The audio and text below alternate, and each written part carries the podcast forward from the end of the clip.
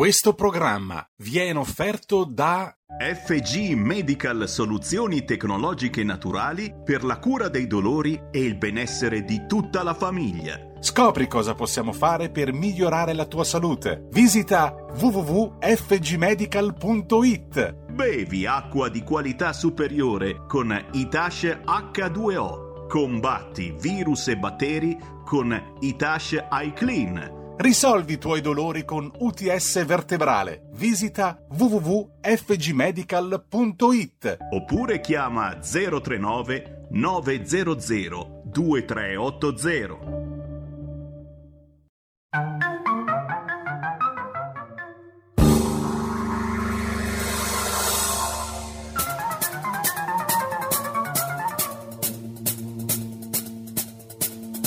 Va ora in onda Zoom, 90 minuti in mezzo ai fatti. Conduce Antonino Danna.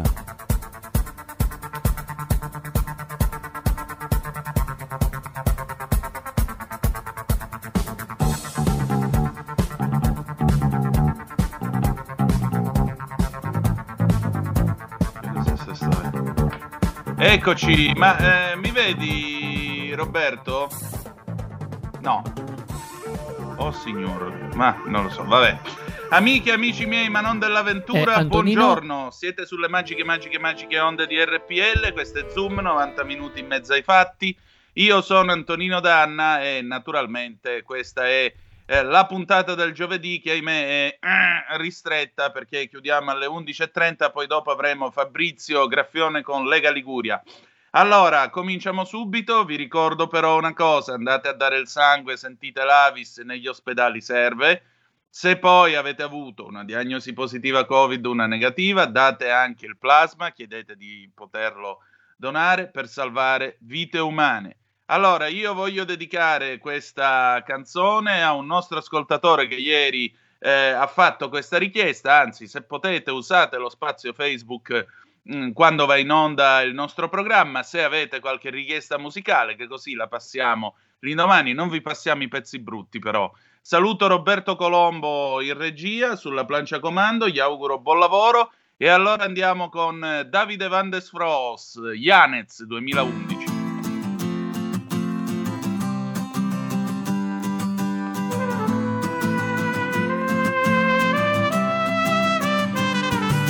Sale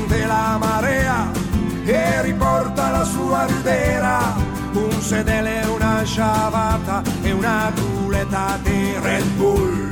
Sandokan con del mojito e il biglietto un solo invito. Sandokan che ha imparato a pilotare l'infradito.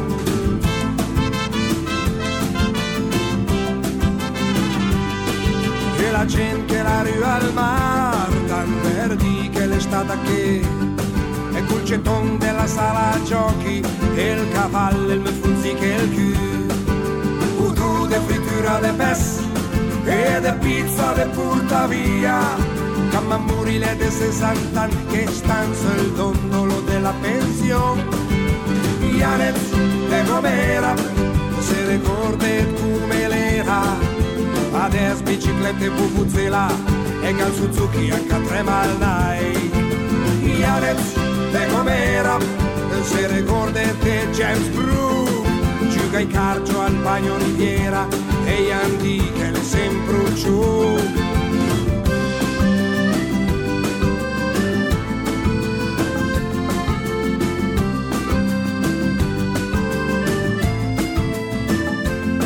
Stuzzichini, moscardini e una bibita de quattro culù, abbronzati e tatuati, ien pirati, vegni de Vares, la pantera, gonna nera, canottiera, cameriera, me più anche senza i gettoni, vale che Roma, per cambiate il bicer.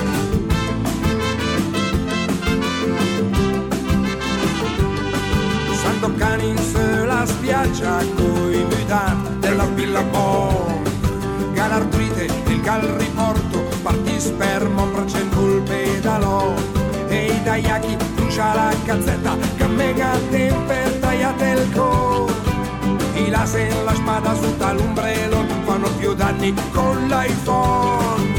Yanez de comera, le vedu. Tu sais che la perla dell'agua, Mariana Tess, la me pare un sas. 0266203529 se volete parlare con noi siete sempre sulle magiche magiche magiche onde di RPL questo è sempre Zoom 90 minuti in mezzo ai fatti. Antonino Danna al microfono. Allora giusto poco fa eh, siamo stati informati del fatto che il presidente incaricato del Consiglio Mario Draghi ha trascorso la sua prima notte da presidente del Consiglio incaricato dormendo nella sua casa di città della Pieve, una notizia della quale evidentemente mh, il paese aveva bisogno per poter respirare e così come abbiamo appreso ieri del fatto che il presidente Draghi nell'entrare al Quirinale eh, si è fatto rilevare. La temperatura al termoscanner aveva 36,6 se non sbaglio nel fermo immagine che ho visto in diretta TV. Quindi, come vedete, sta bene, tutto a posto. Se volete anche ragguagliarci sugli eventuali sogni che ha fatto stanotte, così ce li giochiamo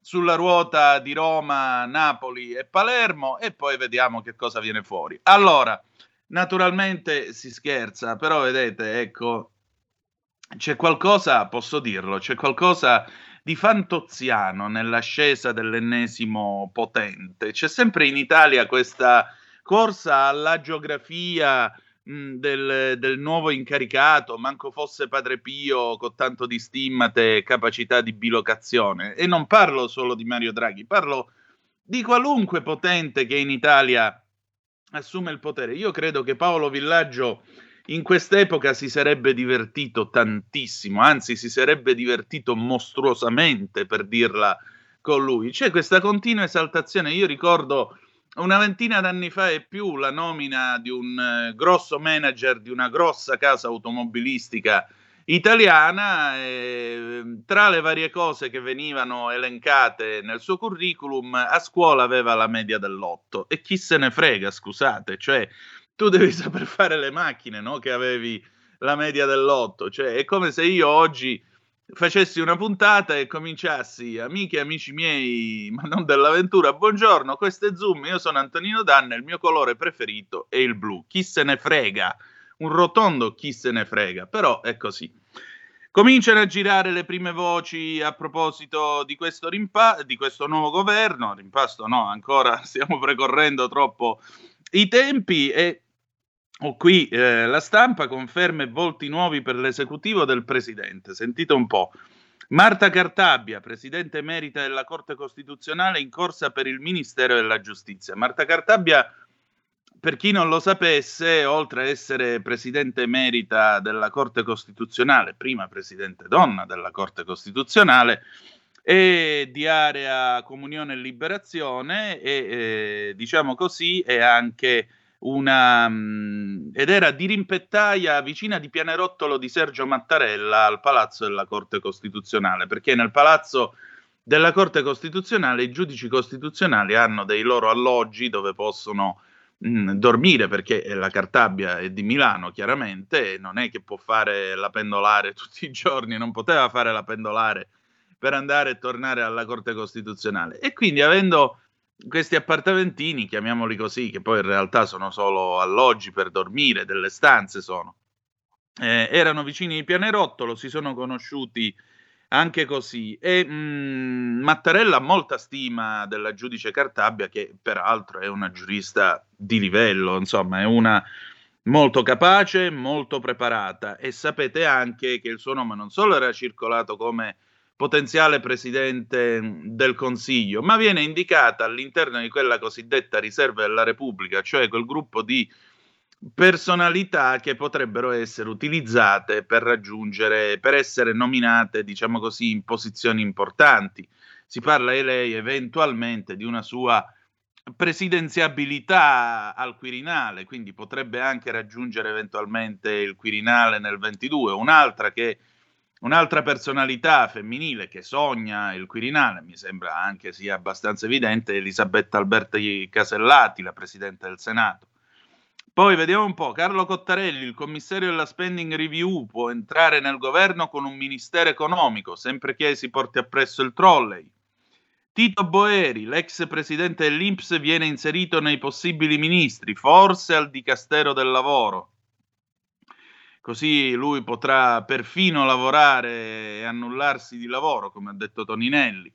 Luciana Lamorgese, l'attuale ministra dell'interno, professione prefetto, potrebbe essere confermata. Quindi questo vi dà anche un'idea delle eventuali politiche in tema di immigrazione del governo Draghi. Enrico Giovannini, l'ex ministro del governo Letta, già presidente dell'Istat, può, deve, può entrare nel governo Draghi. Giovannini è un'altra figura eh, di livello molto capace, molto preparata. Roberto Speranza, l'attuale ministro della salute, dirigente di Leu, in caso di governo politico potrebbe restare. Ora io qua veramente mi dico a che gioco stiamo giocando, ragazzi? Cioè il governo politico, è chiaro che questo è un governo politico, anche se si dice ogni volta questo è un governo tecnico.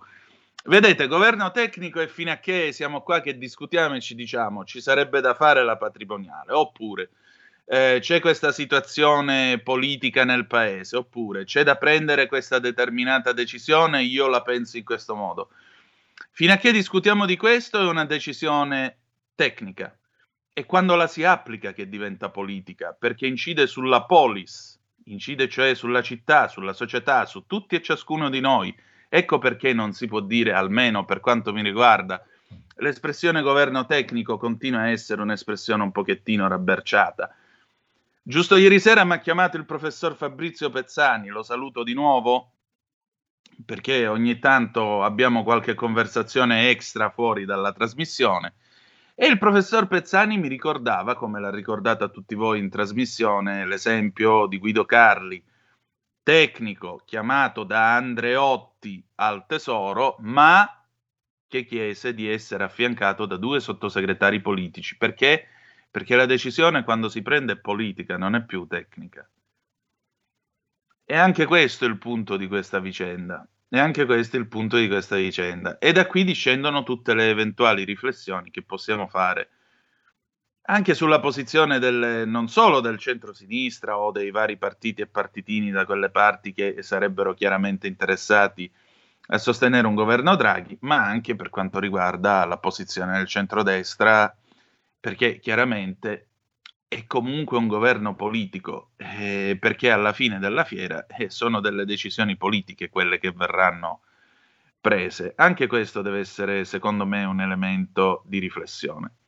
Allora, sono le 10.50, io introduco qui il faccia a faccia, ho il piacere di presentarvi il professor Luigi Curini, 48 anni, lombardo di Milano, docente di scienza politica all'Università Statale all'ombra della Madunina, profondo conoscitore dell'America e delle sue più intime convinzioni, nonché visiting professor della Waseda University School of Political Science and Economics in Giappone ed editorialista per Italia Oggi, nonché autore di alcuni saggi. Ieri abbiamo avuto modo, purtroppo il professore oggi non può essere in onda, se no avremmo raccolto anche le vostre telefonate, abbiamo discusso del caso GameStop, quindi un gruppo di ragazzini, così dice la vulgata, che riesce a far saltare il banco, a far impazzire la borsa a New York, a Wall Street, e beffa gli hedge fund, cioè la speculazione, gli causa un danno che è attualmente stimato in 5 miliardi di dollari. Da cosa nasce questa cosa e soprattutto quanto può influire sulla eh, presidenza di Joe Biden e più in generale sull'assetto degli Stati Uniti d'America? Gliel'abbiamo chiesto. Buon ascolto. Allora, eccoci qua con eh, il professor Luigi Curini, che come sapete è anche columnist di Italia Oggi.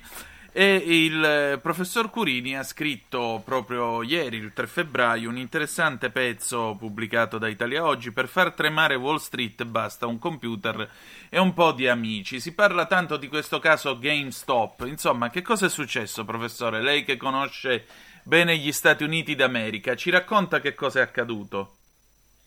Beh, è successa una cosa eh, interessante eh, che in qualche modo rinvia al possibile potere dei social media e al cortocircuito che può mettersi in atto tra hedge funds, cioè questi grandi ehm, fondi finanziari che investono, spesso investono sul mercato finanziario anche dal punto di vista speculativo e gli utenti normali, diciamo così, eh, comuni eh, dei, dei, social media, dei, dei, di, scusi, de, della borsa e che fanno trading online e i social media. Cosa è successo? Che eh, sulla base di una serie di valutazioni eh, finanziarie, diversi hedge funds americani avevano scommesso sul fatto che le azioni di Games, GameSpot fossero eh, il prezzo di queste azioni non, corrisp- non, corrispondesse al loro reale valore, in qualche modo che fossero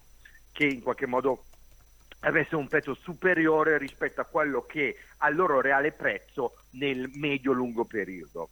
Eh, giusto un inciso, GameStop, GameStop è una ehm, diciamo, è una catena di negozi che vende videogiochi, ce ne sono ancora diversi anche de, da, dalle nostre parti, è una catena storica e a, un certo momento aveva come quotazione intorno 5 dollari nella borsa americana.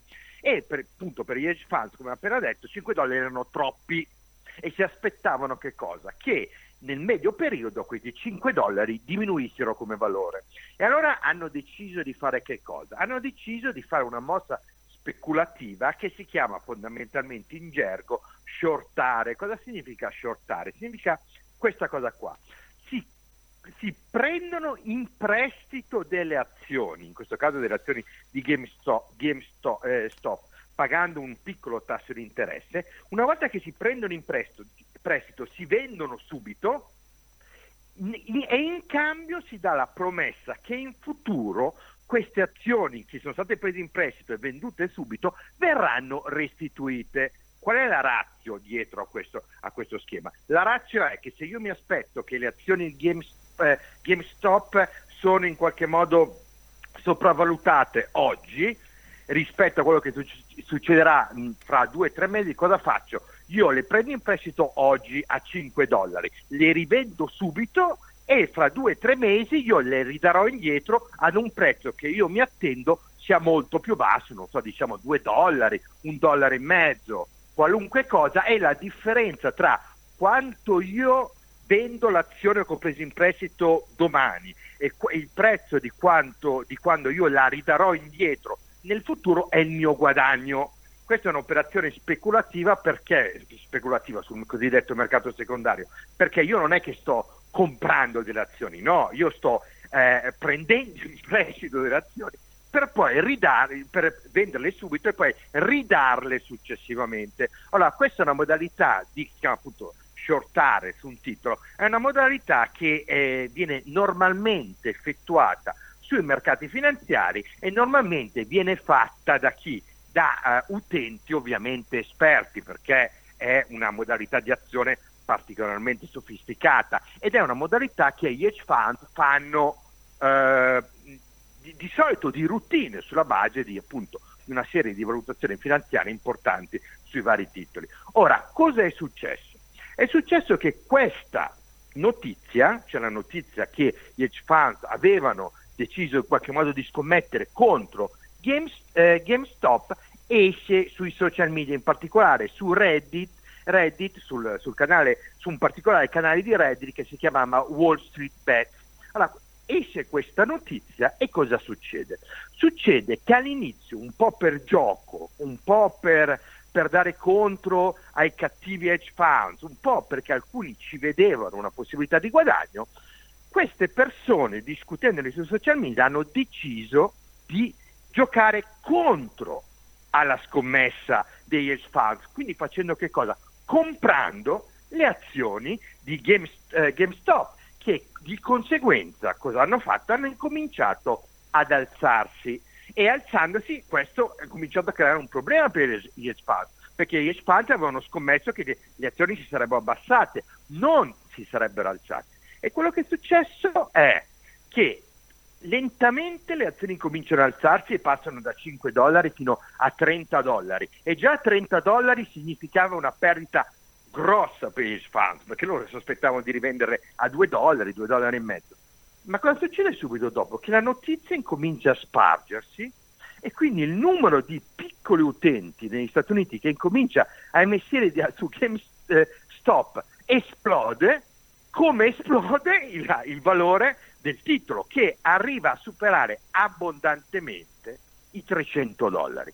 Ora, con una quotazione superiore ai 300 dollari, come era qualche giorno fa, anzi superiore a 350 dollari, gli hedge fund sono stimati perdere almeno, almeno 5 miliardi di dollari. 5 miliardi di dollari su una singola operazione che è quella dei GameStop. Che e questo ovviamente ha generato tutto un dibattito eh, politico e finanziario importante e che d'altra parte ha creato anche delle, delle conseguenze, delle reazioni a, allo stesso a, a, questo, a questo avvenimento. Niente di meno, ma insomma potremmo dire che questa è una sorta di We the People contro la speculazione. Che cosa sta succedendo in America? Cioè la gente comincia a prendere un pochettino eh, coscienza della possibilità che si può entrare nel grande gioco e quindi combattere la speculazione a propria volta? O questa è stata soltanto una sorta di scorribanda di una nuova generazione di baroni ladri, come quelli che alla fine dell'Ottocento in America si arricchirono con le ferrovie? Beh, allora, questa è una domanda molto interessante. Facciamo un passo indietro. E il passo indietro implica vedere cosa è successo in questo ultimo anno negli Stati Uniti, non solo negli Stati Uniti, ma stiamo parlando degli Stati Uniti, quindi parliamo di loro. Allora, negli Stati Uniti, negli ultimi anni c'è stata la pandemia con la pandemia c'è stato in diversi stati americani il lockdown. Quindi cosa è successo? Che molti americani dovuti, hanno dovuto passare del tempo in casa. E uno, delle, uno dei, dei, punti interessanti che è emerso dalle statistiche è che nel, nell'arco del, del 2020 ci sono stati più di 10 milioni di nuovi account registrati su trading online, cioè ci sono stati 10 milioni in più di americani che hanno gio- deciso di giocare online, ma non solo perché in coincidenza con il lockdown eh, negli Stati Uniti c'è anche stato, come ben sappiamo, a differenza di quello che c'è stato dalle nostre parti, c'è stata la Fed americana che continuava a stampare dollari e molti americani hanno ricevuto della liquidità, degli assegni da parte, da parte de- della Fed che ovviamente siccome c'era il lockdown potevano investire in cene o pranzi da qualche parte e molti di questi hanno deciso di investire i, fo- i soldi che sono stati stampati dalla banca centrale americana nella borsa. Quindi questo c'è un aspetto veramente, se vogliamo, interessante eh, anche da un punto di vista politico, dove fondi, cioè moneta che viene stampata dalla Fed finisce agli utenti americani che decidono di investire in borsa magari contro, vediamo la sua domanda, contro gli fund e quindi creando una situazione in cui il governo americano si ritroverà prima o poi a dover, come nei, negli scorsi anni, ricordiamo la crisi del 2008, a ricoprire almeno le perdite di alcuni hedge fund. Il futuro appartiene a chi fa squadra. Le radio italiane si uniscono per giocare la partita da protagoniste. Nasce l'app Radio Player Italia. 140 stazioni in una sola rete. Scegli la tua preferita e ascolta il suono perfetto del digitale. Gratis, senza registrazione. Senza interruzioni. Compatibile con tutti i device. Le notizie, la compagnia. La musica scelta da chi la ama, la conosce e la vive. Scarica Radio Player Italia. Il futuro batte con la radio nel cuore. Anche RPL è disponibile su Radio Player Italia. Stai ascoltando RPL. La tua voce libera, senza filtri né censura. La tua radio. Venendo a, alla sua domanda, è, è, come possiamo interpretarla? Sono i rob- è, sono, dobbiamo dare un'immagine romantica, cioè sono i Robin Hood che in qualche modo eh, hanno, hanno, hanno, deciso di eh, occupare sul serio Wall Street, cioè non come un tempo, se, se, se mm, ci ricordiamo qualche anno, anno fa c'era il movimento di Occupy Wall Street dove c'erano delle persone, un sacco di ecco, manifestanti fuori da Wall Street per protestare contro la finanza. No, in questo caso qua eh, sono Robin Hood che decidono di occupare Wall Street in un modo diverso e, e, e guadagnare dalla cosa colpendo chi colpendo i, i ricchi speculatori fondi. Questa è l'immagine romantica, in realtà è una situazione un pochino più complessa, se la guardiamo meglio. Perché è più complessa? Beh, innanzitutto c'è un problema di distorsione del mercato, perché eh, eh, quello che è successo è che una pluralità di utenti privati si sono messi d'accordo contrattando tra di loro, quindi discutendo accordandosi, per effettuare un'operazione in comune sul mercato. Questa è una forma di aggiottaggio che, ad esempio, sulla base della nostra, della nostra normativa finanziaria è borderline, al limite del borderline. Ma non c'è solo questo aspetto. L'aspetto vero è che in questa operazione chi veramente ci guadagnerà saranno pochi, non tanti. Per quale ragione?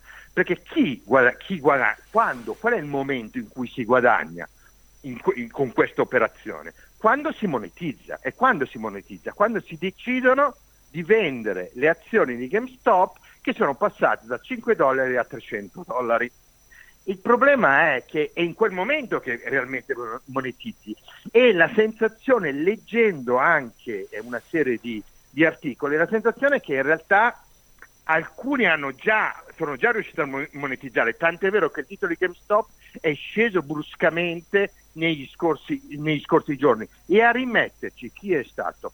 A rimetterci sono stati gli ultimi utenti comuni che leggendo sui giornali la grande crescita di GameStop hanno deciso di investire su GameStop, ma investendo quando il prezzo era già molto elevato e quando quel prezzo era destinato inevitabilmente a scendere perché chi aveva guadagnato prima era pronto già a vendere. Quindi diciamo così è una situazione un pochino più complicata, dove non è vero che da un lato ci sono, non necessariamente è vero che da un lato ci sono i cattivi eh, finanziatori e dal, i, i, i, eh, i, grandi magnanti della finanza e dall'altra ci sono i buoni utenti comuni della borsa. La situazione è un po' complicata e in questa situazione eh, il rischio è vero che a rimetterci siano, come ho appena detto, gli ultimi, che sono gli ultimi utenti comuni, diciamo così, che sono entrati in borsa, magari investendo perché finalmente vogliono dimostrare di essere dei vincenti e quindi vogliono anche loro eh, guadagnare in modo importante e velocemente da Wall Street e magari si ritrovano ad aver comprato il titolo, giusto per dire, di GameStop a 280-300 dollari e il giorno dopo se lo, se lo, ritrovano a 180, 160, 150 e rischiano quindi di perderci molto della cosa. Ecco, tutto questo a sua volta riverbera perché a questo punto inevitabilmente la politica entra in campo, cioè quello che lei, se mi posso permettere citando un film, quello che lei in fondo ha dipinto finora è uno scenario che per certi versi sembra la versione 2.0 di The Wolf of Wall Street, no? Il denaro non dorme mai, il film con Michael Douglas. Mm, perché? Perché giustamente lei dice, abbiamo parlato di speculazione, abbiamo parlato del fatto che questo gruppo, diciamo così, apparentemente eh, erede di Occupy Wall Street in realtà finirà per far arricchire i due o tre più furbi mentre gli altri, diciamo così, resteranno con un pugno di mosche. Ma allora, nella nazione dove il capitalismo è più, sfrema- è più sfrenato e dove c'è ora un presidente che peraltro viene magnificato come cattolico, allora è tempo di introdurre correttivi e limitazioni al mercato, cioè l'America deve diventare un po' più europea?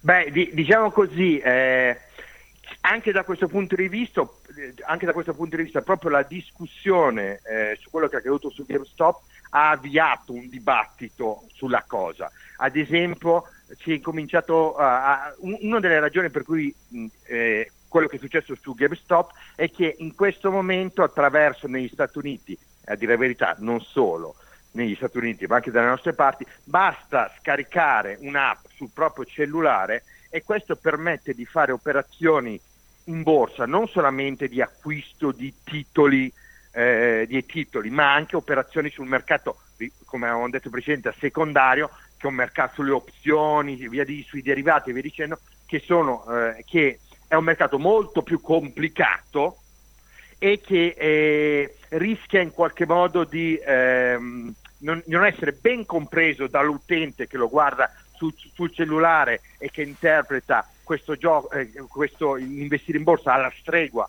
fondamentalmente di, di, un gioco e il rischio qual è? Il rischio che ci si perde. Pronto? Pronto? Sono ritornato. Eccolo, eccolo, eccolo. No, perché l'avevo perso. Ecco, mi dica, mi dica.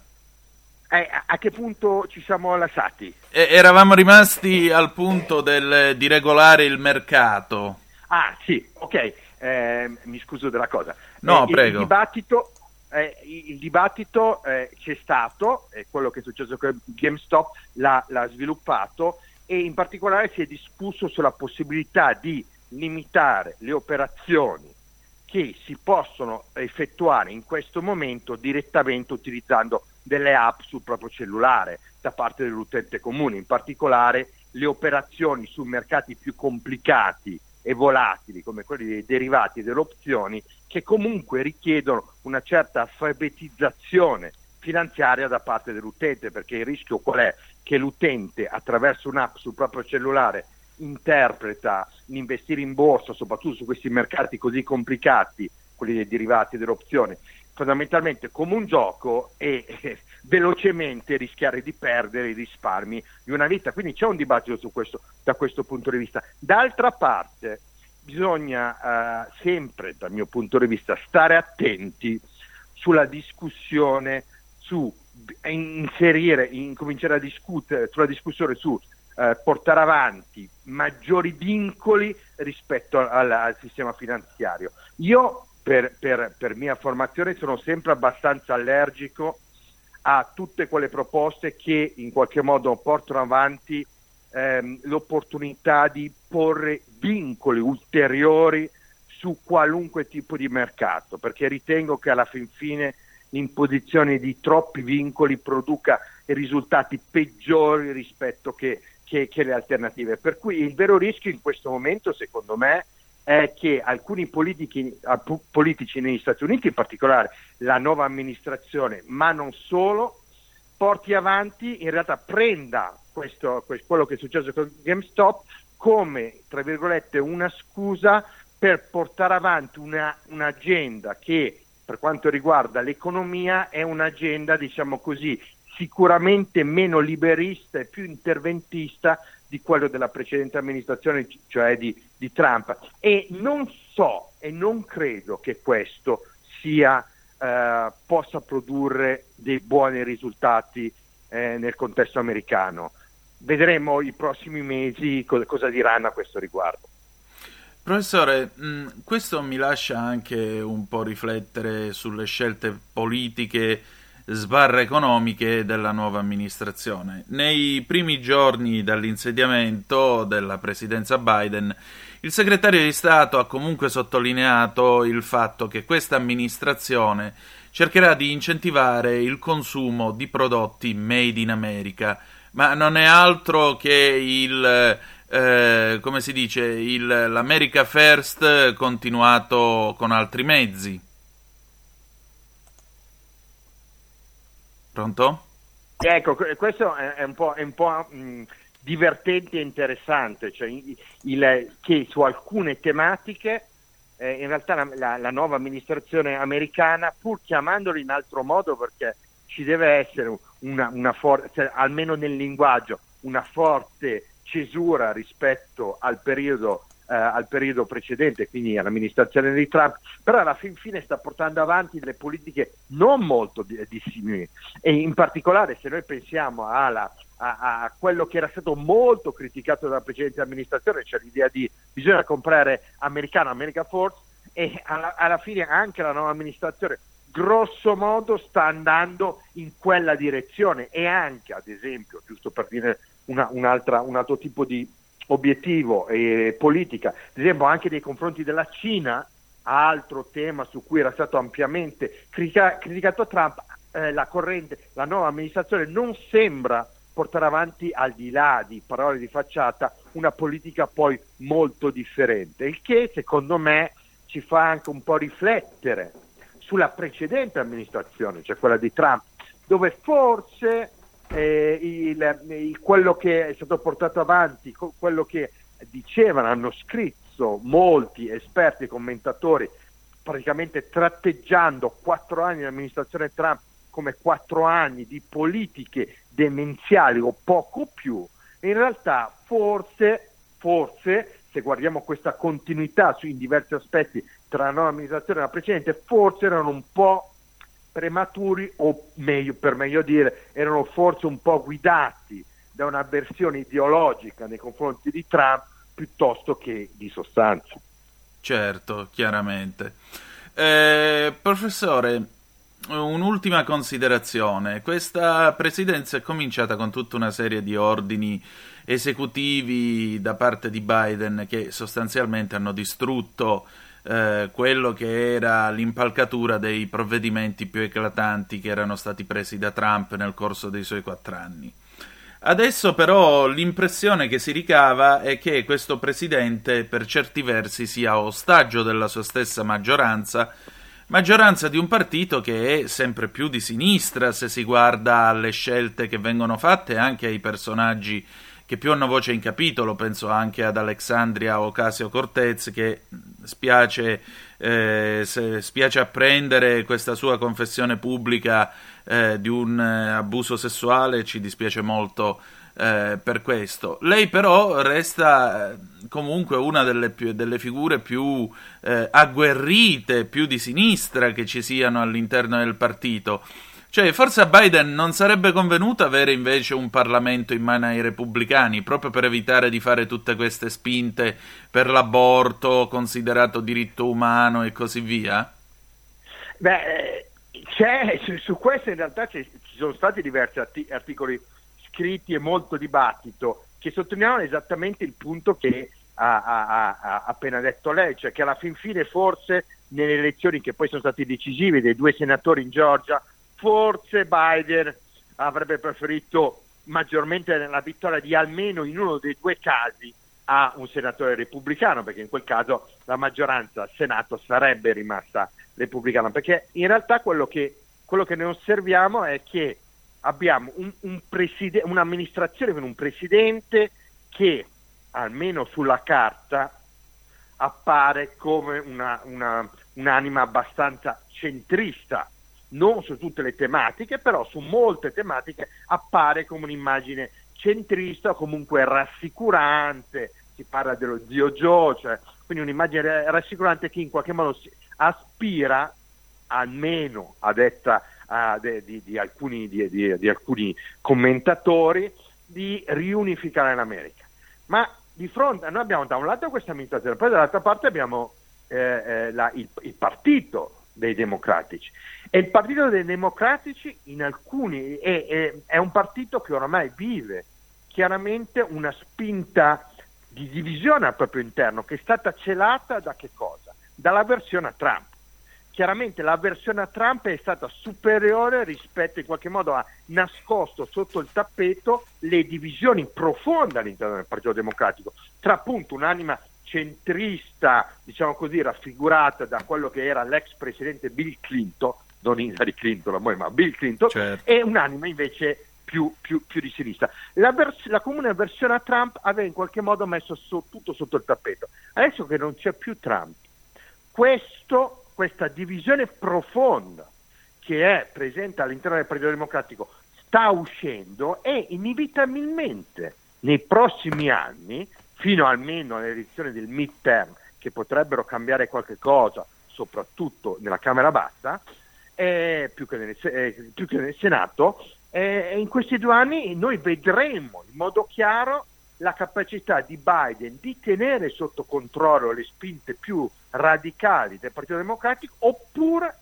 vedremo invece un'amministrazione che verrà presto o tardi trasformata in un oggetto sotto pressione da parte di frange che sono ben presenti soprattutto eh, nella Camera dei rappresentanti, eh, ma anche al Senato, ma soprattutto alla Camera dei rappresentanti, che potrebbero eh, trasmettere un'immagine del Partito Democratico agli americani come un'immagine di un partito che si sposta sempre più a sinistra con inevitabili con- contraccolpi su quello che in realtà poi verrà fatto anche dal Partito Repubblicano con il rischio di ulteriormente radicalizzare una situazione politica negli Stati Uniti che già, come abbiamo visto in questi mesi e non solo nell'assalto eh, nella, in quello che è successo a Washington eh, a gennaio, all'inizio di gennaio, ma anche quello che era successo in precedenza durante tutta l'estate, è già una società profondamente divisa al suo interno.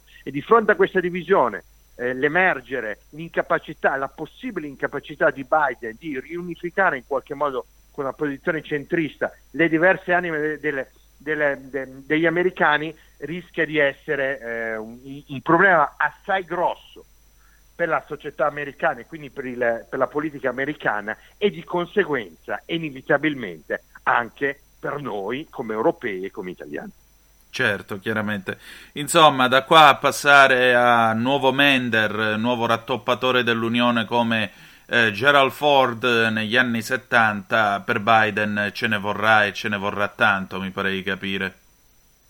Sì, assolutamente sì. Non, non, la situazione è molto più complicata di quella degli anni 70. Molto, molto più complicata perché a differenza degli anni 70 dove c'era sì una, una rottura, uno strappo, ma era uno strappo istituzionale, ma, era, ma avveniva in un contesto in cui la radicalizzazione del, del sistema politico americano era molto bassa e al tempo stesso la contrapposizione nella società, nella società americana tra eh, liberal e conservatori era anch'essa molto più bassa di quello che è avvenuto e avviene in questo momento negli Stati Uniti. Situazione negli Stati Uniti è molto più complicata di quello che magari si legge nei, nei giornali, è molto più, più tesa e in questo contesto riuscire effettivamente a riportare, a in qualche modo riconciliare gli americani da un lato con quelli dall'altro della barricata è una sfida assai difficile e secondo me alcune prime dichiarazioni di Biden in questo senso non fanno ben sperare. Eh, spero sinceramente di, di, di sbagliarmi, ma la vedo, la vedo un po' dura. Professore, la ringrazio del suo tempo e di essere stato con noi oggi a Zoom. Gra- grazie a lei, grazie dell'invito. Arrivederci. Grazie.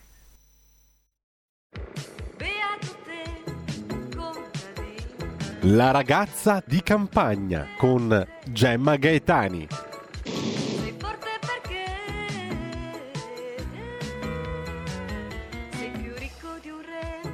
benessere sulla verità. Qua adesso abbiamo con noi Gemma Gaetani, la ragazza di campagna. Buongiorno Gemma, ben trovata.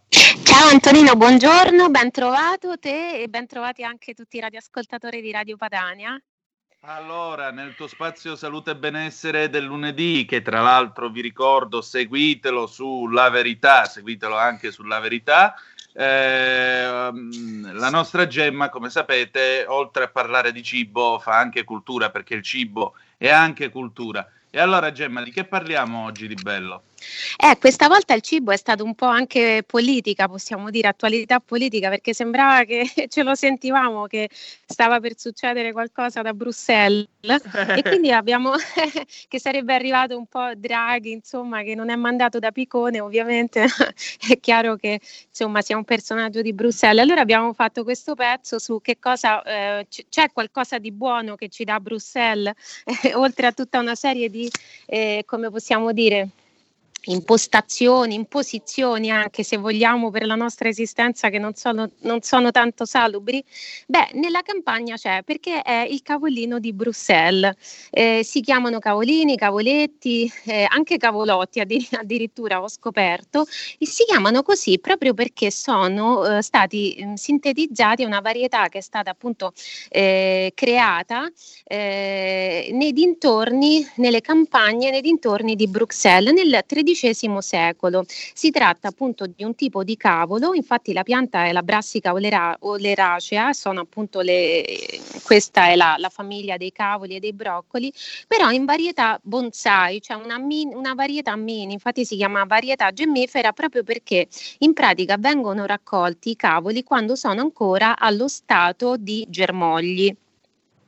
Eh, hanno circa un diametro di 3 cm, ogni cavolino pesa circa 20 grammi eh, e sono costituiti appunto da strati di foglioline che sì, è molto bella questa parola, si chiamano embricate, cioè sono sovrapposte. Questa è una caratteristica di tutti i cavoli, però la differenza tra i cavolini di Bruxelles e tutti gli altri cavoli sta appunto nelle dimensioni. Ci sono addirittura c'è stato un, eh, un, un cavolo che è un cavolo gigante nel 2012 ha vinto il Guinness dei primati di 63 kg. Invece, come abbiamo detto, il cavolino con i suoi 20 grammi è sicuramente una versione pocket, ma insomma molto interessante.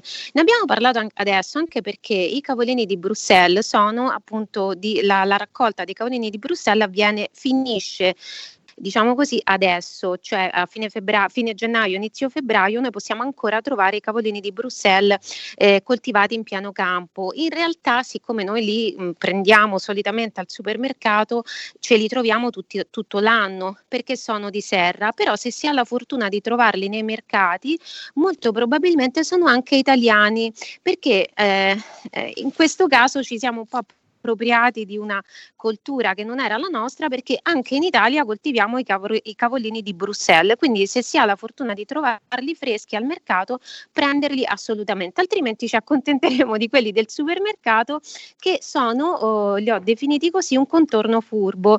Non so se hai notato che adesso presso appunto i food blogger e i food influencer va tanto di moda questa espressione della ricetta furba. Se poi vai la ricetta furba, no, per fare un classico della cucina con meno fatica, con meno ingredienti, eccetera. Se vai a vedere poi è una ricetta in realtà è così che ti fa fare uno schifezzone, non ti fa fare la vera ricetta fatta bene, però in questo caso secondo me si può usare a ragione la eh, dicitura di furbizia per i cavolini di Bruxelles perché sono un contorno furbo, nel senso che rispetto a pulire e anche cuocere, se vuoi, il cavolo grande, il broccolo grande, cavolini, i cavolini di Bruxelles noi li prendiamo la bustina, togliamo quel mezzo centimetro di base, non dobbiamo neanche togliere foglie vecchie perché non ci sono, li mettiamo in padella e in pochi minuti abbiamo appunto un contorno.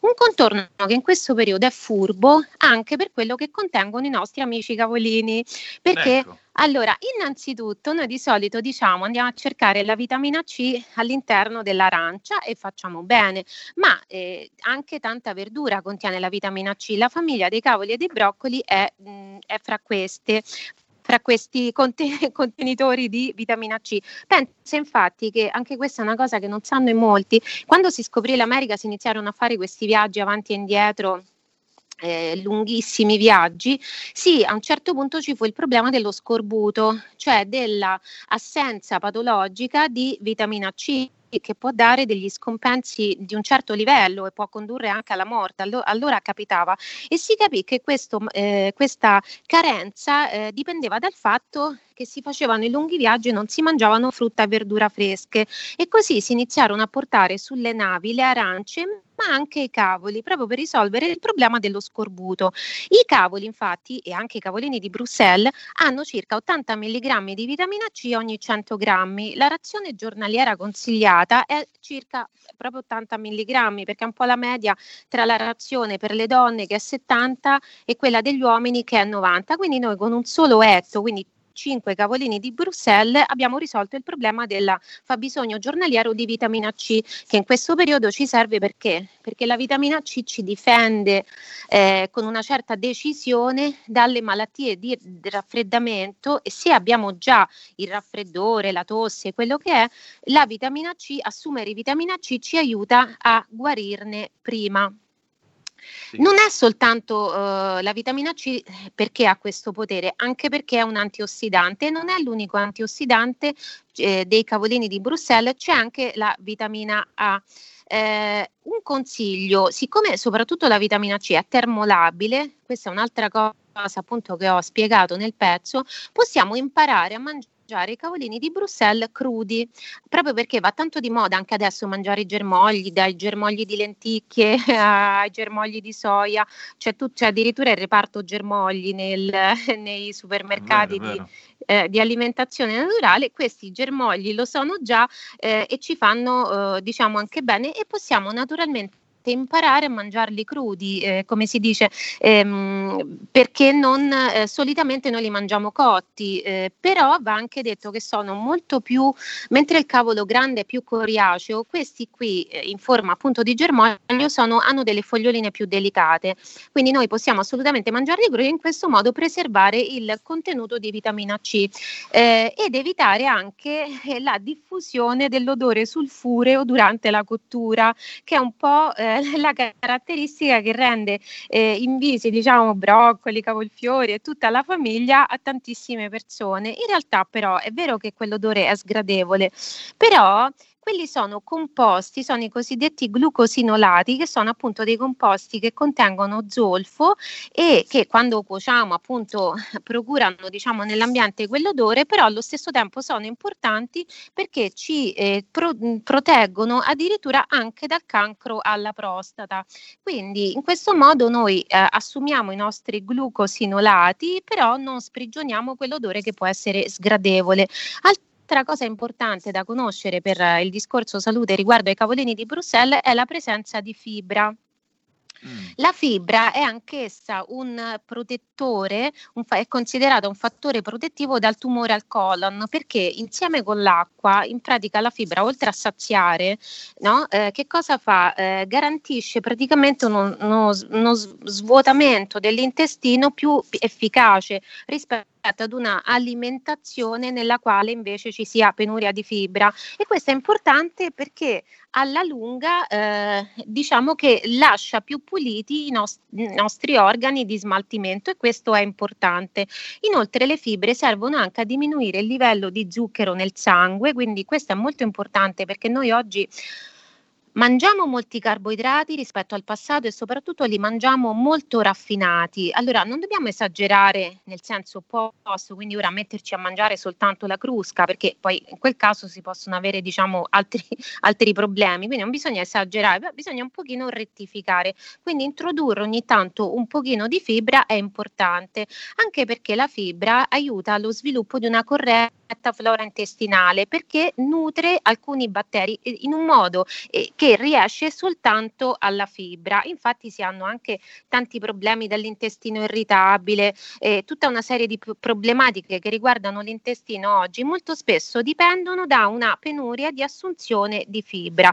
Quindi grazie ai cavolini diciamo non dobbiamo inventarci chissà che per andare a cercare questa fibra oppure mangiare ci sono per esempio i bran flakes no? quei eh, sicuramente li, li, li, hai visti anche tu al supermercato quei mh, eh, come possiamo chiamarli, eh, eh, quella fibra diciamo compressa che magari può essere sgradevole da mangiare, invece col cavolino noi risolviamo il problema del contorno a pranzo, a cena e così via e allo stesso tempo oh, assumiamo tutte queste cose.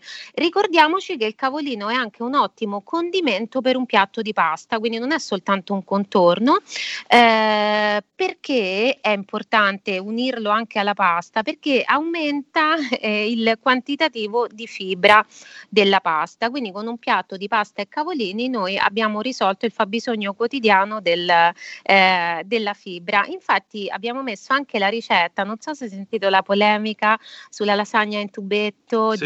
di Ecco, e, e, noi abbiamo messo anche una ricetta invece delle lasagne tricolore, eh, dove appunto abbiamo utilizzato i eh, cavolini di Bruxelles crudi, messi a crudo, così si cuociono direttamente mentre si cuoce anche eh, la lasagna.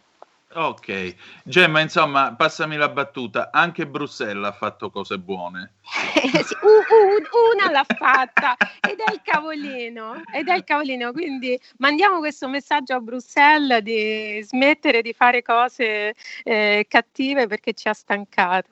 esatto, grazie Gemma, noi ci ritroviamo grazie. giovedì prossimo. Grazie a te, grazie a voi e buon fine settimana. Grazie, ciao ciao. Ciao ciao ciao. Seguitela sulla verità, mi raccomando. Allora, noi andiamo in pausa. Da oggi la tua radio è ascoltabile anche con la televisione in digitale. Sul telecomando della televisione digitale o del tuo ricevitore digitale puoi scegliere se vedere la TV o ascoltare la radio. Risintonizza i canali radio e troverai anche RPL, canale 740. La tua radio. Stai ascoltando RPL. la tua voce libera, senza filtri né censura. La tua radio. Auto nuova fiammante col suono nuovo È il DAB Plus che si sente a tuono La provi e senti subito com'è che va DAB Plus la tua radio migliorerà Digital Radio. Il suono perfetto. DAB Plus. Anche RPL, la tua radio, è in Digital Radio. Porta con te ovunque RPL la tua radio. Scarica l'applicazione per smartphone o tablet dal tuo store o dal sito radiorpl.it. Cosa aspetti?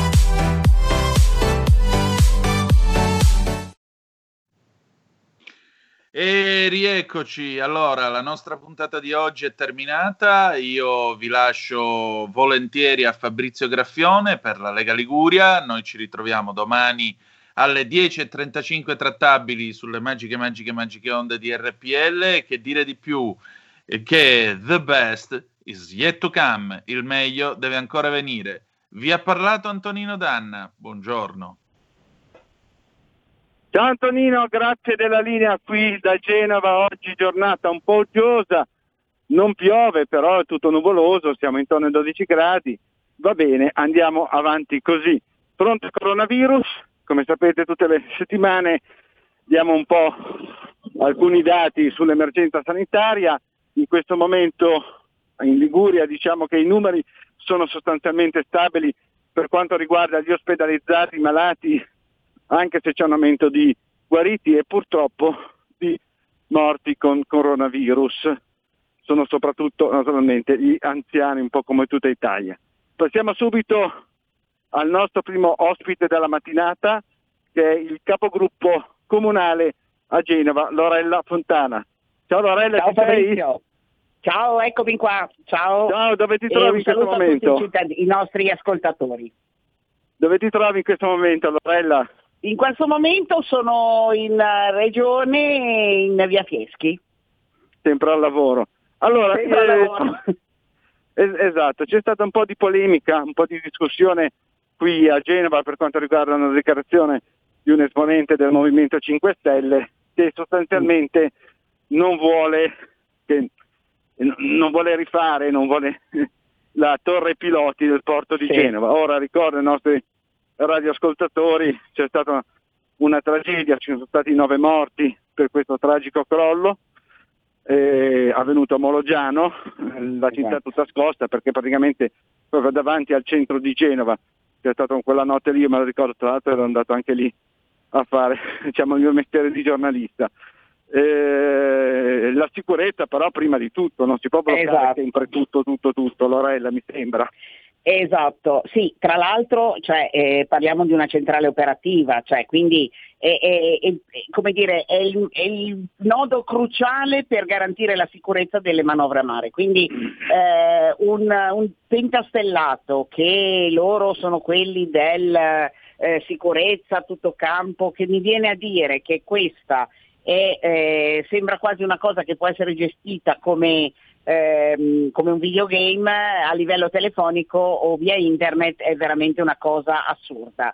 Cioè, eh, noi si- qui si parla di sicurezza, qui si parla di, ehm, di poter consentire eh, delle, delle manovre a mare per le navi in entrata e uscita eh, e si parla di lavoratori, quindi è assolutamente vergognosa una dichiarazione di questo tipo e, e questa è la dimostrazione di come il Movimento 5 Stelle ehm, non solo è superficiale nelle sue valutazioni, ma, ma proprio è della politica del no a tutti i costi. Cioè, quando viene proposto un qualcosa che tutela veramente seriamente eh, i lavoratori, loro sono per il no. Quindi è un atteggiamento assolutamente irresponsabile che noi respingiamo ehm, e quindi noi siamo assolutamente convinti che eh, la torre piloti sia fondamentale, sia assolutamente fondamentale, ma anche perché cioè, ce lo dice l'esperienza del tempo. Ecco.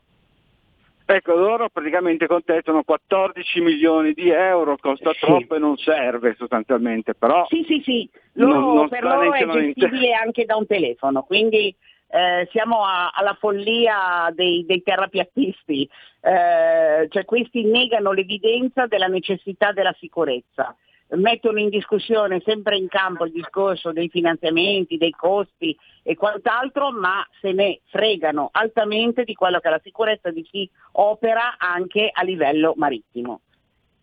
Tra l'altro su una cosa veramente così, su un episodio veramente grave, tragico che ha colpito tutta, tutta la città, mi Esatto. sembra veramente anche stato un, diciamo così, una presa di posizione come minimo di cattivo gusto. Assolutamente, ma questa è la dimostrazione che loro per tutto quello che riguarda le infrastrutture necessarie per, per la nostra regione, per il paese, loro sono assolutamente contrari, cioè non, non riconoscono l'esigenza invece che le infrastrutture eh, sono assolutamente indispensabili. Ho capito. Ascolta, rimaniamo sempre diciamo, in ambito eh, portuale, waterfront, eccetera. Si parla, si parla tanto della blue economy, Comune Sì. di Genova sta andando avanti su Sì. questo tema. Ecco, ci racconti Sì. un attimino Sì, guarda, noi tra facendo. l'altro proprio martedì abbiamo presentato una mozione come, come Lega eh, proprio per eh, sostenere eh, questo settore strategico per la nostra città, perché sappiamo benissimo che eh, il settore dei marittimi genovesi è uno dei settori eh, che va fondamentalmente sostenuto perché è uno dei più, ehm, più forti a livello eh, locale. E noi tra l'altro nella, nella nostra proposta, oltre a, mh, al chiedere appunto e a sensibilizzare l'attenzione sulle, sulle esigenze, sulle criticità economiche che il Covid purtroppo ha eh, creato anche nel settore croceristico così come nel settore marittimo, eh, abbiamo anche eh, impegnato il sindaco e la giunta a, ehm, all'istituzione del, um, cioè impegnato a sollecitare il governo che, dor- che do- finora è stato direi dormiente eh, ad attivare lo sportello unico doganale eh, necessario soprattutto per le aziende eh, collegate al trasporto marittimo ehm, che serve soprattutto per, la- per poter sburocratizzare le, le norme stringenti che ovviamente mettono con grossa difficoltà non solo eh, la nostra città ma tutto il paese rispetto a- agli altri porti europei che invece hanno ehm, puntato sulla eh, digitalizzazione. In più abbiamo anche chiesto il, il tavolo istituzionale Porto e Città eh, dove eh, poter eh, fare, mh, o portare avanti delle azioni in maniera concreta e- e- e- ed efficace eh, partendo eh, da, da una riforma della, della legge del Rio. Quindi cioè, la- abbiamo chiesto di attenzionare molto tutto quello che è, come dire, che ruota intorno alla blue economy. Sì, pronto, mi senti? Sì, benissimo. Allora, ecco, passiamo, eh, eh, eh, hai spiegato benissimo, sei stata molto esaustiva su questo tema. Io volevo concludere con te parlando un po' anche del centro storico. Domani, come sapete, è la giornata della prevenzione dello spreco alimentare e c'è stato un progetto, tra l'altro portato avanti eh, dal nostro assessore Paolo Bordidi per quanto riguarda il centro storico di Genova. eh, Ma perché proprio c'è questo attenzionamento molto forte ora sul, sul centro storico, perché chiaramente sappiamo che il valore del, del nostro centro storico cittadino è, è un valore immenso, inestimabile. Quindi eh, come, come giunta si sta cercando di, di stanno cercando di portare avanti e noi come gruppo ovviamente appoggiamo tutto quello che riguardano le iniziative, eh, tutto ciò che, che, che serve per una rival- rivalorizzazione del centro storico non solo sul piano ehm, diciamo manutentivo ma anche sul piano sociale. Quindi eh, benvengano da parte nostra tutte le, le iniziative che eh, possono coinvolgere eh, la città mettendo un focus particolare sul, sul nostro centro storico.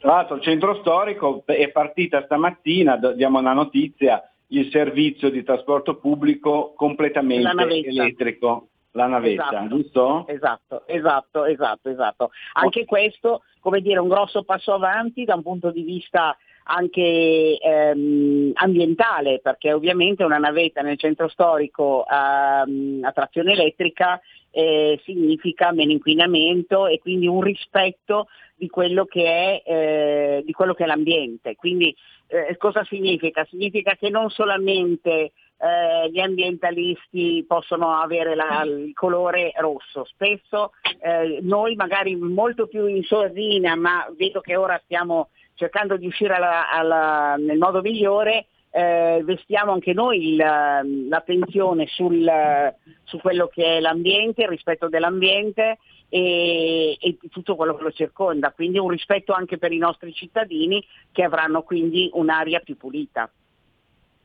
Benissimo, ti ringraziamo allora Lorella, buona giornata e buon lavoro. Voi. Grazie mille e un saluto a tutti. Ciao Fabrizio, grazie. Ciao, un salutone, un abbraccione. Grazie a Lorella Fontana, capogruppo comunale di Genova della Lega, collegata direttamente da, dal suo ufficio. Allora, adesso il nostro secondo ospite dovrebbe essere Sandro Garibaldi, consigliere regionale e vice capogruppo in Regione Liguria, che mh, mm, ci parlerà un attimino di Chiavari. Perché? Perché ieri, c'è stata diciamo, una visita che eh, Sandro ha, ha effettuato insieme al nostro presidente della seconda commissione salute e sicurezza sociale Brunello Brunetto, eh, una visita a due importanti eh, centri eh, polifunzionali, eh, polifunzionali, di Chiavari, uno è il centro Benedetto Acquarone, l'altro è il centro famosissimo del villaggio del ragazzo a San Salvatore di Cogorno. Dovevo un po' capire come andata questa visita perché si tratta di strutture uniche mh, per quanto riguarda sia i giovani, disabili e sia per quanto riguarda i nostri anziani in regione Liguria. Abbiamo Sandro in linea, pronto? Purtroppo Fabrizio in questo momento il Sandro Garibaldi non risponde, abbiamo quindi anticipato se sei d'accordo il terzo nostro ospite che è in linea, intanto proviamo ad insistere con Sandro Garibaldi sperando che, se, di essere più fortunati. Sandro, Sandro alla prima non riusciamo mai a trovarlo, è vero? Bisogna sempre fare la seconda chiama, sì, come in uh, Parlamento e speriamo chiama. che questo sia un buon auspicio per lui e per uh, la Liguria. Esatto, esatto. Bene, allora do- passiamo al nostro terzo ospite che è diventato seconda, eh, il, il eh, consigliere comunale di Genova, Francesca Corso. Ora, perché ho chiamato Buongiorno Fabrizio. Ah, sei subito in linea. Ciao Francesca, come stai? Ciao, sono qui. Bene, grazie. Voi come state? Eh, non vuole andare male. Ascolta, dove ti Bene, trovi in questo male. momento? Sono a Genova, ho finito una commissione consigliare che ho presieduto e tra poco entro a lavorare perché per fortuna sono una di quelle fortunate che ancora il lavoro lo ha. Benissimo, allora ricordiamo che Francesca Corso è anche presidente della commissione consigliare pari opportunità. E in tal senso l'altro giorno eh, è uscita sui giornali la notizia che ci sono oltre 100.000 nuovi disoccupati eh, che riguarda appunto eh, con questo strascico, anzi siamo anche in piena crisi, eh, emergenza coronavirus, eh, dovuta all'emergenza co- coronavirus e di questi 100.000 nuovi disoccupati praticamente sono quasi tutte donne. Ecco, tu fai, hai, un, un, hai, pubblicato sulla tua pagina Facebook un, un bel pensiero, un bel ragionamento che poi è stato ripreso anche qua dai quotidiani locali. Che cosa hai detto Francesca? Sostanzialmente Fabrizio che è molto preoccupante la situazione in generale, cioè il fatto che eh, nel solo mese di dicembre ci fossero, fossero stati contati 101.000 nuovi disoccupati è gravissimo e il dato ancora più grave è che 99.000 di questi disoccupati siano donne. Eh, chiaro che se ci fosse stata una, una proporzione eh, comunque un pochettino più bilanciata forse il dato non avrebbe stupito eh, nella stessa misura, però stupisce il fatto che per il 98% le persone che hanno perso lavoro in questo periodo siano donne. Eh, questa credo che sia una reale battaglia sulla quale bisogna concentrarsi oggi quando si parla di disparità di genere, perché se noi andiamo a seguire tutte quelle che sono le battaglie seguite dalle femministe ai giorni nostri, eh, vediamo come ci si occupi continuamente di parlare eh, di storpiature di, di, nomi, di sostantivi, quindi la deputata, eh, la sindaca e via dicendo, che per carità sono battaglie legittime perché il diritto di parola non va tolto a nessuno, ci mancherebbe altro, però penso che sia molto più importante che la politica soprattutto, ma che la società si occupi di questioni come questa, ovvero sia del fatto che sul mondo del lavoro ci siano ancora reali disparità che sicuramente non sono soltanto per demeriti, dove appunto ci sono le possibilità che i demeriti esistano, eh, non è possibile che però questi siano la sola causa di questo dato veramente eh, spaventoso. Quindi questa è una questione che va assolutamente approfondita. Come mai in Italia eh, in un solo mese, in un, solo, eh, in, una, in un periodo che chiaramente è quello della pandemia, quindi di emergenza, quindi una crisi economica che chiaramente è, riconosciuta globalmente, come mai però le donne per il 98% di questi disoccupati sono state considerate non essenziali? Perché la donna ancora oggi viene discriminata sui posti di lavoro? Pensiamo anche a questioni quali per esempio il gender pay gap, ovvero sia il fatto che per esempio in alcuni posti di lavoro in grandi aziende ci siano studi che testimoniano il fatto che per esempio le donne vengono pagate in maniera differente seppure ricoprano lo stesso ruolo di un uomo oppure che abbiano più fatica ad arrivare a ruoli dirigenziali. Quindi queste secondo me sono cose da veramente da attenzionare, da tenere sott'occhio proprio per il fatto che sono dati veramente preoccupanti. Quindi eh, il mio auspicio con quel post, con quelle poche righe, è che eh, le femministe dei giorni nostri si occupino di queste reali battaglie, ossia di problemi che sono riconosciuti oggettivamente.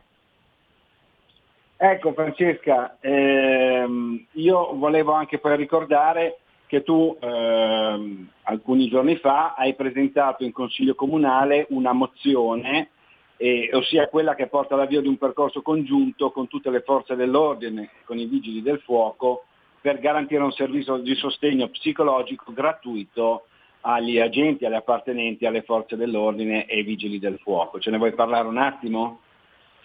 Sì, ehm, sostanzialmente quello che già esiste è un supporto psicologico in alcuni settori che sia interno alle, alle aziende, perché poi di fatto tutte sono aziende quelle nelle quali si lavora.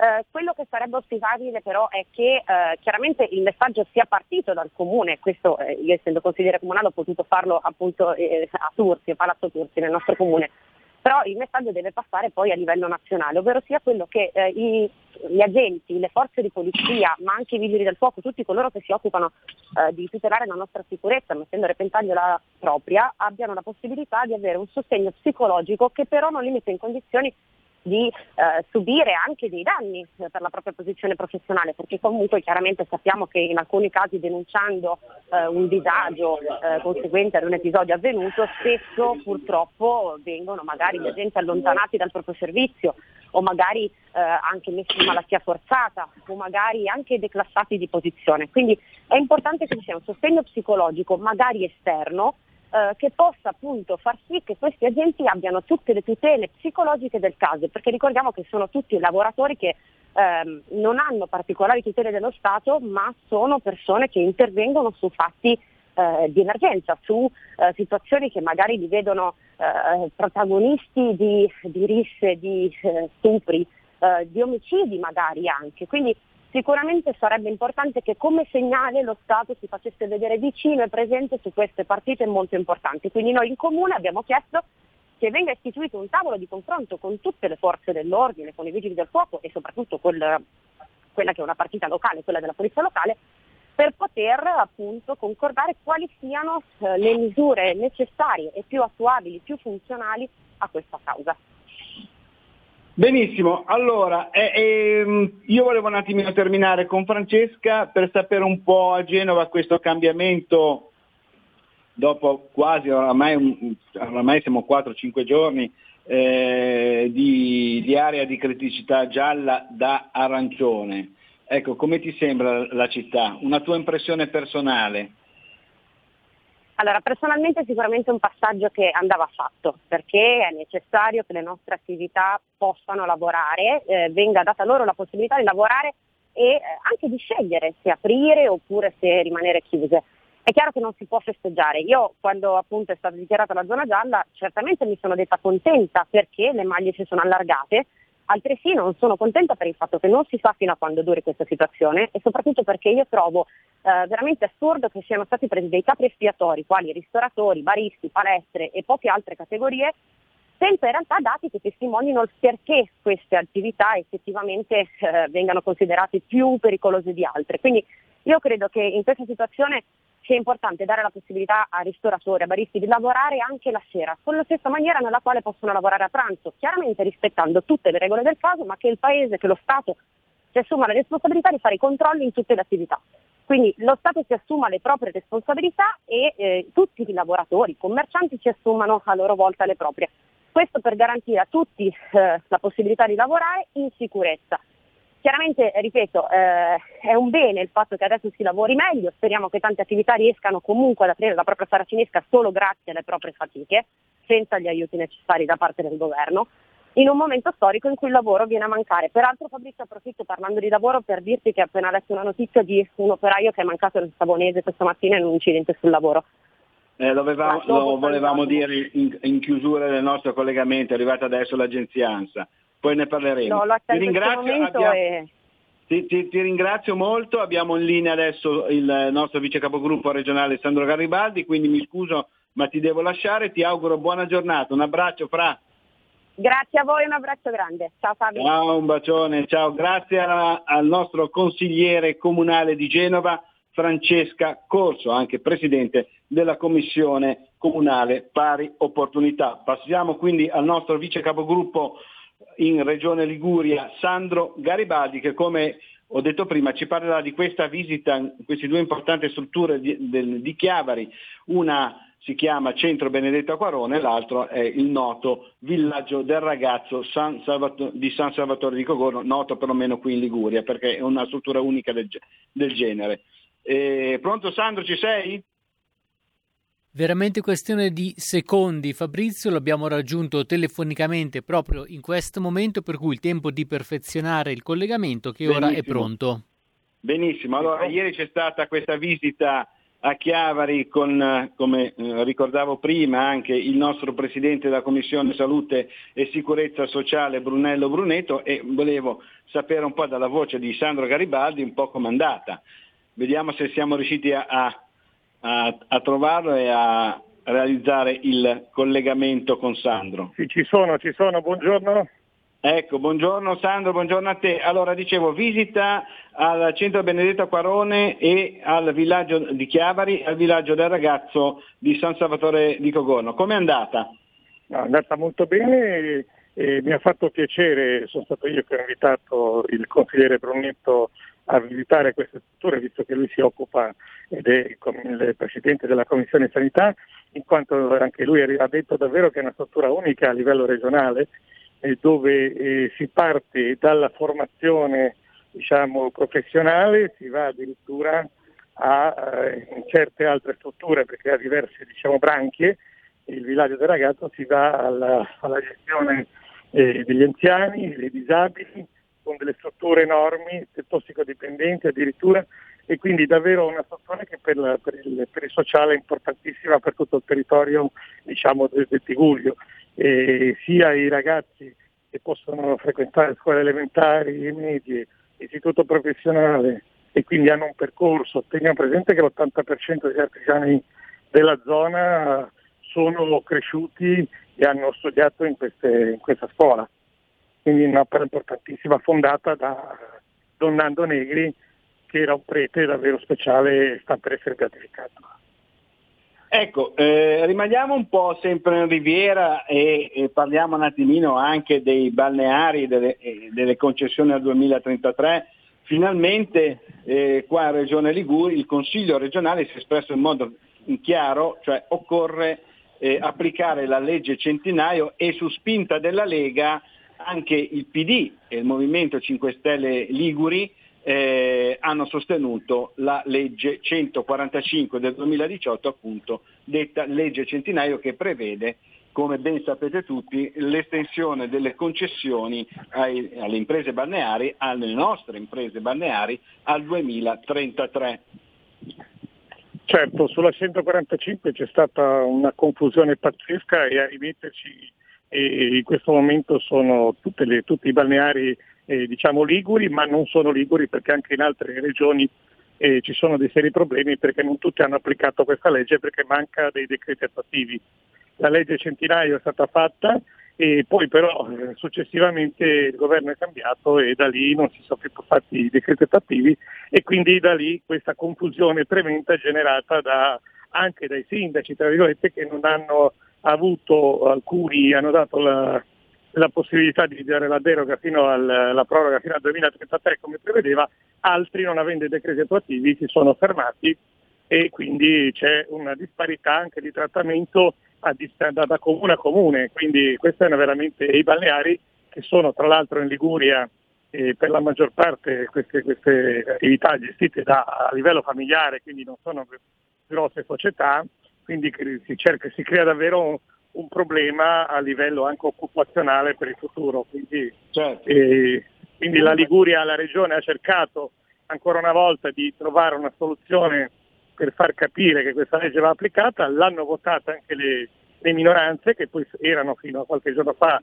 al governo e quindi speriamo che si riesca a ottenere questo risultato che secondo me sarebbe la cosa più giusta di portarla avanti. tutti perché... per i nostri imprenditori eh, balneari, ti ringraziamo, dobbiamo chiudere perché il nostro collegamento con Milano è finito. Grazie ancora al nostro vice capogruppo regionale Sandro Garibaldi. Ciao Sandro, buona giornata, buona giornata. a tutti, buona giornata a tutti, arrivederci.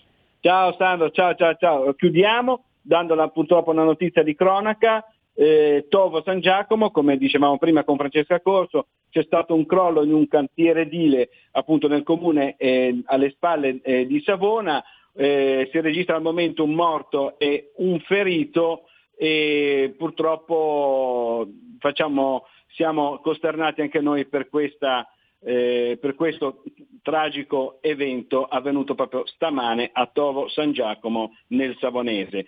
Da Genova e dalla Liguria è tutto, linea Milano da Fabrizio Graffione.